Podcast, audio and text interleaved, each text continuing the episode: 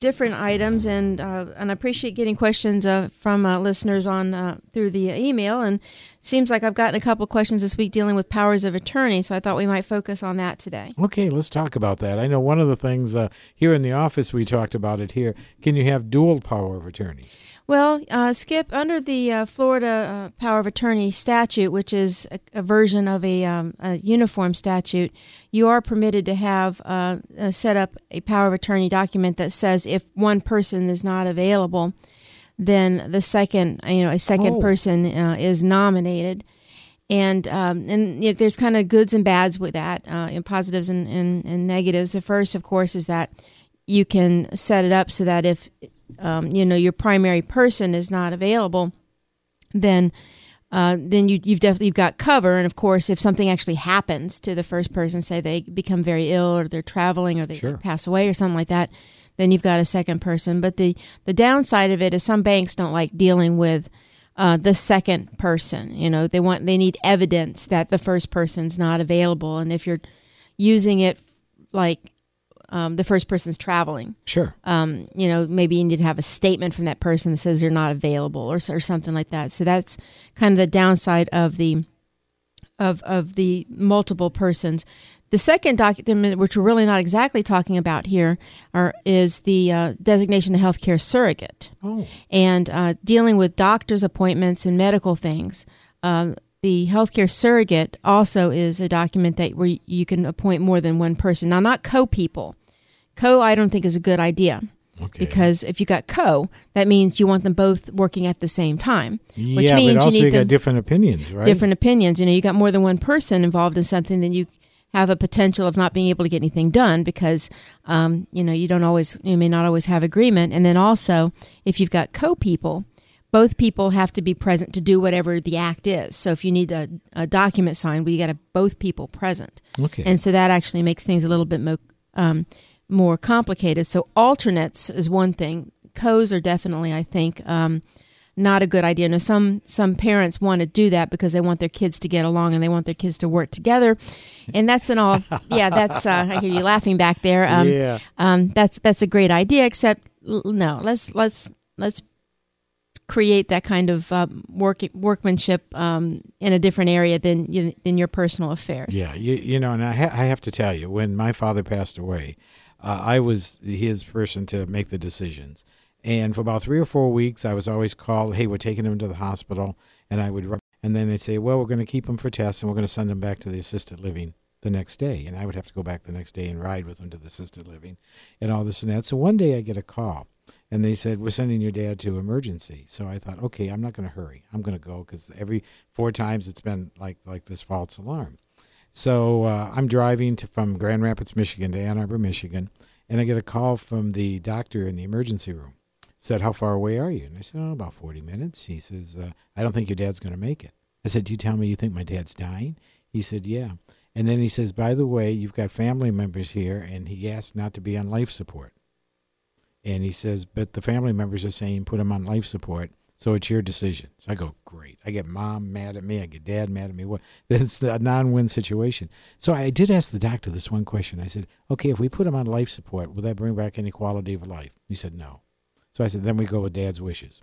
And, and you almost got to be like that, you know that? Well, you know, and especially in your situation where your father was in a position to where he could actually say, if this is the situation I do not want, Mm-hmm. your father's wishes go. Yeah. yeah. Assuming your dad is, is, you know, able to communicate his wishes to the physician. Which he did a few years before that, Yeah. before he got Alzheimer's. Yeah, you're well, right. if he's able to communicate those wishes to the physician in a manner that where the physician feels that they can he or she can rely upon it, your dad's wishes go, regardless of what mom thinks, what sister thinks, and that's a very tough thing. Yeah. Have to, Tell to me about it. recognize, yeah, to, to recognize that there is a point in time where, um, you know, th- we can't do anything. Yeah. You know, we're we're just human beings, Yeah. and doctors, you know, as much as as great as they are, and and every once in a while they can, you know, pull off a miracle, but not all the time, and and sometimes again, there's um, nothing that can be done, Mm-hmm. and you know, we don't we obviously want our, we don't want our loved ones to suffer, but if if if your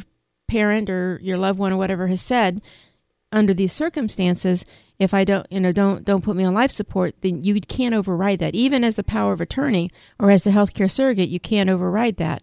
You know, and yet that's a third document that typically uh, people should look at having prepared as part of their estate plan is the living will. Okay. And a living will is a statement by you, if you sign it, uh, that if you are in one of several different situations, uh, uh, you are permanently unconscious, you are uh, suffering from a, um, a, a terminal condition, and um, I think there's uh, end stage something, okay. a, a, third condition. Okay. But that if that those you're suffering those situations, you do not want to be placed on uh, long term life sustaining measures. And okay. you can also include uh, the tube feeding and hydration, which, if you can remember, remember if you were in Florida back in the Terri Schiavo day, but when that happened, um, you know, as a young lady who was, was young and had a, suffered a heart attack, I believe, and um, it basically killed her, except uh, her body didn't die. Right. And they had her on tube feeding and hydration for 13, 15 years, something like that. And um,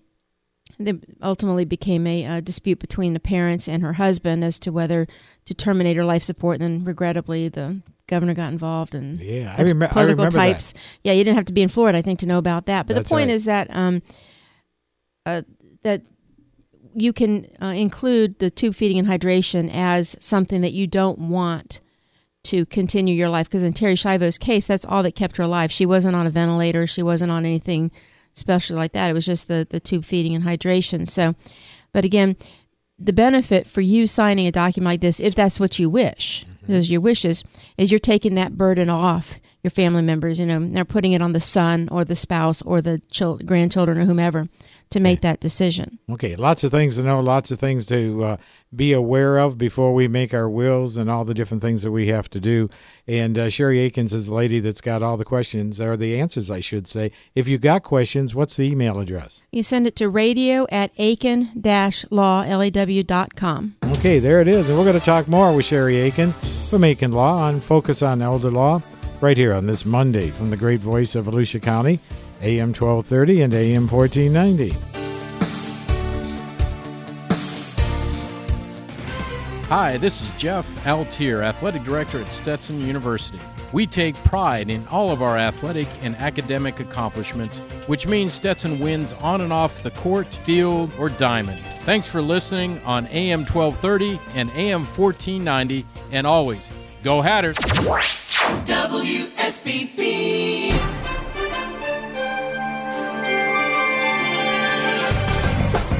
From your WSBB 2020 Volusia County Newsroom, I'm Amy Ryan. Already preparing for the next legislative session, Florida Representative Tom Leek says he has a priority list in place and will be carefully weighing options when it comes to proposed bills. You know, I thought the biggest travesty of last year's session was the failure to address workers' comp, so I would like to see us address workers' comp in a meaningful way. I'm not sure it'll happen. Uh, there's still a, a whole lot of forces working against that and pulling against each other to get a viable solution to workers' comp, but it's something that's high on my priority list, and I want to see us address it. In addition to that, I'm still working on a couple of, of what will be my uh, bill slots. Uh, not quite ready for prime time yet, and ready ready to disclose those things. Like, you know, I only get six slots, and so with six bills, I got to be pretty choosy about what I take. I'm exploring a good dozen of them right now to determine which ones I'll file. And now, with a look at our Daytona Tortugas and the latest update, we turn to Kevin Peel. Amy, the Lakeland Flying Tigers topped the Daytona Tortugas 4 to 2 yesterday afternoon in the series finale at Joker Marchant Stadium. The Tortugas got a run in the first and a run in the fifth. Brantley Bell's sac fly brought in the first run of the game, and Alfredo Rodriguez extended his hitting streak to seven with an RBI knock in the fifth. Daytona will take today off before returning to the Jack for a three game series against the Bradenton Marauders, which begins tomorrow night at 7.05. We hope you'll join us right here on the Tortuga Radio Network. From your Preparing for the future is more than planning for retirement. It's making tomorrow's choices today, which give you peace of mind tomorrow. Arranging your affairs to make sure that your wishes are legally binding is one of the most important steps in planning for your future. It's also about taking the burden off of loved ones and relieving them of the stress of legal issues. At Aiken Law, our attorneys look at the big picture and your family dynamics. For your free consultation, call Aiken Law 386 738 5599. There's no time like the present. Did you know that one in three adults has not been screened for colorectal cancer as recommended? Colorectal cancer is the second leading killer affecting both men and women and often starts with no symptoms at all. Fortunately, colorectal cancer can be prevented by screening. As your community hospital, Halifax Health is dedicated to bringing our community awareness, prevention, education, and state of the art cancer care. Halifax Health. Live your life well.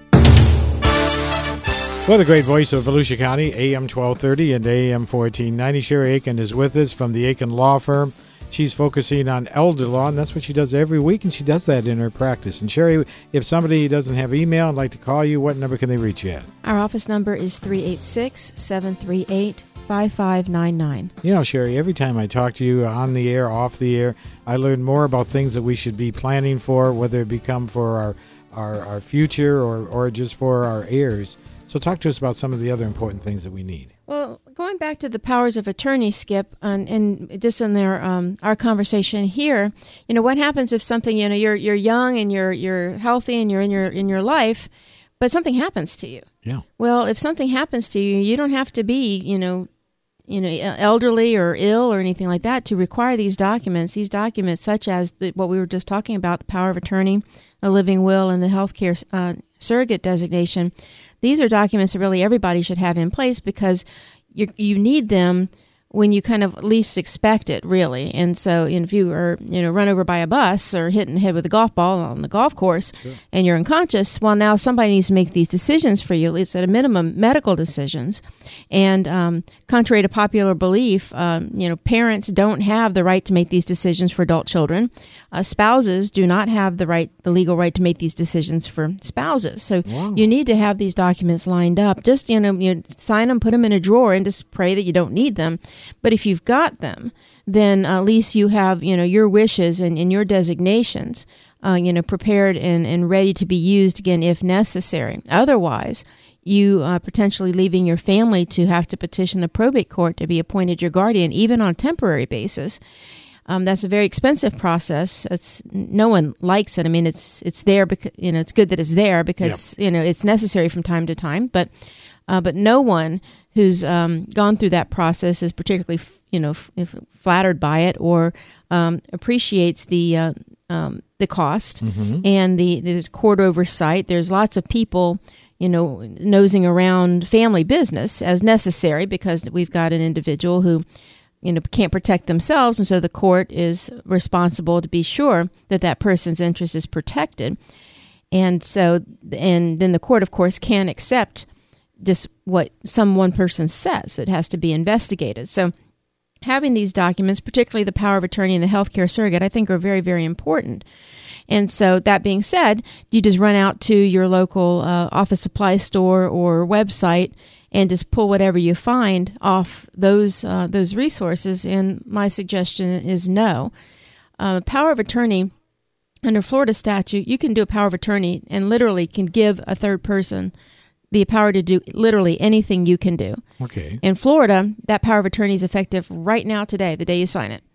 You know, you cannot anymore make them um, uh, contingent upon the effectiveness contingent upon you becoming sick or you know when when my doctor says I'm not able to handle my own affairs. You can't do that in Florida anymore. Wow. So it's you know it's what you know some folks call it a license to steal, and that's really what it is. So there's in order to protect yourself, one, you've got to have the it's got to say exactly what you want it to say, and too many um, publicly available sources um, print a you know kitchen sink kind of a power of attorney. You know, it's several pages long, and I, I won't lie to say mine mine is short because it's not, but um, but but powers like um, trading on margin, if you know, oh yeah, yeah, yeah yep. opening credit cards, um, things that if, if you're really in a situation where somebody is handling your affairs for you, that's not what, what you anticipate. My expectation and my, my, my experience with my estate planning clients is that uh, folks want to be sure that there's somebody who can pay the bills, mm-hmm. who can investigate the bills to make sure the bills are the right bills, um, who can uh, pursue any legal action on their behalf if they're unable to do so, basically sign their taxes and you know those you know basically basically manage things but not make significant changes in the structure of assets or debts okay but they got to be very loyal to those people right They really do. Under the statute, uh, being an agent under a power of attorney is a fiduciary uh, role, which means that you are not acting in your own best interest. You have to be acting in Their the best. principal's best interest. And here's another question: Okay. Is what if you uh, tell the principal that because you're the agent that you think something needs to be done, and the agent says no? Ooh. Guess what? You don't. You don't do it. Yeah. because again the principal just because you um, the principal has signed the power of attorney does not mean that that person has given up the ability or the, the legal the legal right to continue to manage their own affairs and that's that's a difficult thing when you're dealing with seniors who are older and um, you know where it it is time where there perhaps is some memory loss uh, or some cognitive uh, you know, disability that's kind of brewing there, and you want a uh, you know you you're trying to tell mom or dad, hey, you need to not buy that or not do this or not do that. Well, if dad ends up going on and just buying it anyways, an investment or something like that, you know, you're not you as the agent aren't liable for not stopping him because you under sta- under Florida statute, you do not have an obligation as an agent under a power of attorney to act. So there's no affirmative duty to act. However, if you do act, you have the affirmative duty to act in the um, principal's best interest and not to be self-dealing, which means, um, you know, doing things for yourself or doing things that benefit yourself. And sometimes that gets family members in in trouble, and and oftentimes it creates stress in a family where, you know, mom's you know writing checks to every charity that sends Yep, her a little solicitation, Yep. Yep. and uh, you you can't take the checkbook away from her. Yeah. You know, you, you can't, you know, other than to go to go to guardianship court. And actually, sometimes that's where we end up in guardianship court anyway, despite having all of these documents, because the the, the principal's not cooperating with us here. So, um, and and then it's it's difficult sometimes to get family members to understand that the agent can't stop the principal from doing stuff Okay. and you, you try, you do what you can, but at the end of the day, if um, the the agent want or the principal wants to, you know, walk out of that nursing home, they could do that. You know, if the principal does not want you at that doctor's appointment, even though you have, you know, the power of attorney, even though you are the designated healthcare surrogate, you don't get to be there. Okay. And um, and that's another question. I, I got a, a question from a, a listener with an adult disabled child, and the du- adult disabled child had earlier uh, designated the parent as a surrogate, and uh, I guess as a mental health counselor, and and the the child did not want the parent to be present. Um, at the, those sessions, and the counselor said, you know, go, you know, shoo, shoo, mom, um, because I get to do that. And the question was, well, can, can can I be there? Can I make this happen? And the answer is no. Short of becoming this person's guardian, or in the case of a uh, of um, of, of of mental illness, you can be a a guardian advocate. But of course, short of being one of those things, you get to be there if the principal says you can, and if he says no, then you don't. Okay, well, I've got a good question for you. I would imagine that, that a good portion of your legal practice is working with what we call the baby boom, boomers, right? Yes. Okay, well, now, all the things I've learned is because the new 70 is 40 and 50 and all this kind of things, that baby boomers today are making more changes when they get up to retirement than they did in their early lives. So, how often do we have to check all the things we're doing? What on the estate planning side, what I'd like to see folks do is at least to, to talk with me every two to three years, absent any significant changes in their lives. Hopefully, when we've sat down and done the initial estate plan, Skip, that we've gone through everything and we've we've answered a lot of questions and and maybe maybe that initial estate plan was some pretty big changes, but at that point, it's a question of looking at what we've got and um, what's you know what has changed in your life. so, Okay, like you mentioned, like you know what happens if you've um, named an, an individual to be your agent Mm-hmm. under one of these documents we've talked about, and that person has passed away, become ill themselves, or has moved away. Right. Uh, well, likely you probably want to pick somebody else. What happens if one of those people comes into some financial distress, which which happens unfortunately for some folks in our lives? That's somebody you might want to you know rethink whether, not to say that they're trustworthy or not, but oftentimes people's situations make them do things that they would otherwise not do. So. Um, you know, an individual that might have been a perfect uh, choice to be the financial power of attorney five years, you know, ten years ago, Sure. today because of issues may, may not be Okay, and I like I take a lot of that comes from divorces and things like that that could happen. Divorces, in family situations. Yeah, divorces of, of, of the individual, divorces of children. Yeah. Um, again, employment changes, uh, illnesses that have that arrive in families and things like that. You, you know, we, we don't get to you know we, we can we lawyers plan for the best we can for what you've th- told us might happen. Yeah, you know, I have to Mm-hmm. tell you that uh, when it comes to the will, okay, I had a friend in Michigan. I think I talked to you about this on the air before, who, who was pretty well off, and he had two children, and he decided to go to the bank to, to have his his paperwork handled through because he didn't want the children fighting against one another. And so he decided to go to the bank and keep it completely out of his family, and everything would go by the according of the law. And was that a good move? Um, I'd rather. It, it kind of depends, I guess, on what your apps what the actual true goal is here. Okay. Some folks want to avoid probate, and there's many ways to avoid probate. Uh, one would be to go to the bank, and instead of having your bank accounts go through probate and through the will that you've you've set through Right, everything, is you just designate one or more persons to be the uh, beneficiaries of those accounts. In which case, you know those assets go to whomever you say. The problem, though, is that if one of those persons passes away, and unless you've sat down and said, "But if this person is deceased, then this other person, you know, or their children, or so, So forth." same thing as you do with family. Yeah. Okay. So uh, sometimes it's a good it's a good idea. Sometimes it's not. If you've got debts that you need to have, um, you know, you, that you want to be sure are paid, um, that's not necessarily the best. Um, you, you we were talking about leaving more money to one child, or you know, say giving a larger account to one child than the other child because you anticipate that the child with a larger account's going to pay the funeral and stuff like that. Yeah, that's all well and good, except if it doesn't happen. Oh, okay. And I mean, I've had situations where fam- where uh, decedents have left life insurance to the children, and the expectation is that the children are going to then take the life insurance money first and pay the funeral. Well, and I've had you know say two out of four children show up and say, okay, here's my one quarter of the funeral bill, mm-hmm. and the and the funeral director's like, well, what do you mean you're one quarter? you know, there, there's there's a whole half here, and there's a whole half here has to be paid, and with the other two children to say, nope, I don't have to pay this funeral bill, and although we really truly hope in our hearts that the moral obligation to uh, pay these expenses would take over, unfortunately, it's not a legal obligation. You know, we could talk every day for a half hour and not cover all the subjects that you cover in your law practice. So if anyone's got a question, first of all, what's the phone number? 386 738 5599. And I love your web address. If you got any questions, Sherry will answer you personally and also probably on the air, right? Yes, uh, radio at aiken-law.com. Sherry, it's always a pleasure to talk to you and talk about all the things we need to know with elder law. It's, it's something that, you know, we really don't want to think about. But it is so, so important. There's the words. We'll see you next week. Thank you, Skip. For Making Law, there she goes, Sherry Aiken on AM 1230 and AM 1490. We've been focusing on elder law like we do every Monday morning right here. Stay tuned for the latest news. Following that, of course, the best music, bar none of any radio station.